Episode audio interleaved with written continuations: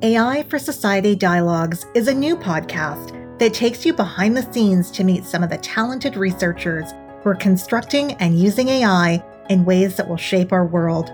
I'm Katrina Ingram, and I'll be your guide as we explore the fascinating world of AI research taking place at the University of Alberta. Dr. Jonathan Schaeffer kicks off the series by taking us back to the early days of the University of Alberta Computer Science Department and his world class research using games. Which segues into our second episode, a conversation with Dr. Michael Bowling about how he has applied his love of AI and passion for games into winning two World Series of Poker championships. In episode 3, Dr. Kathy Adams takes us into the realm of education and how technologies, including AI, are fundamentally reshaping what we teach and how we learn.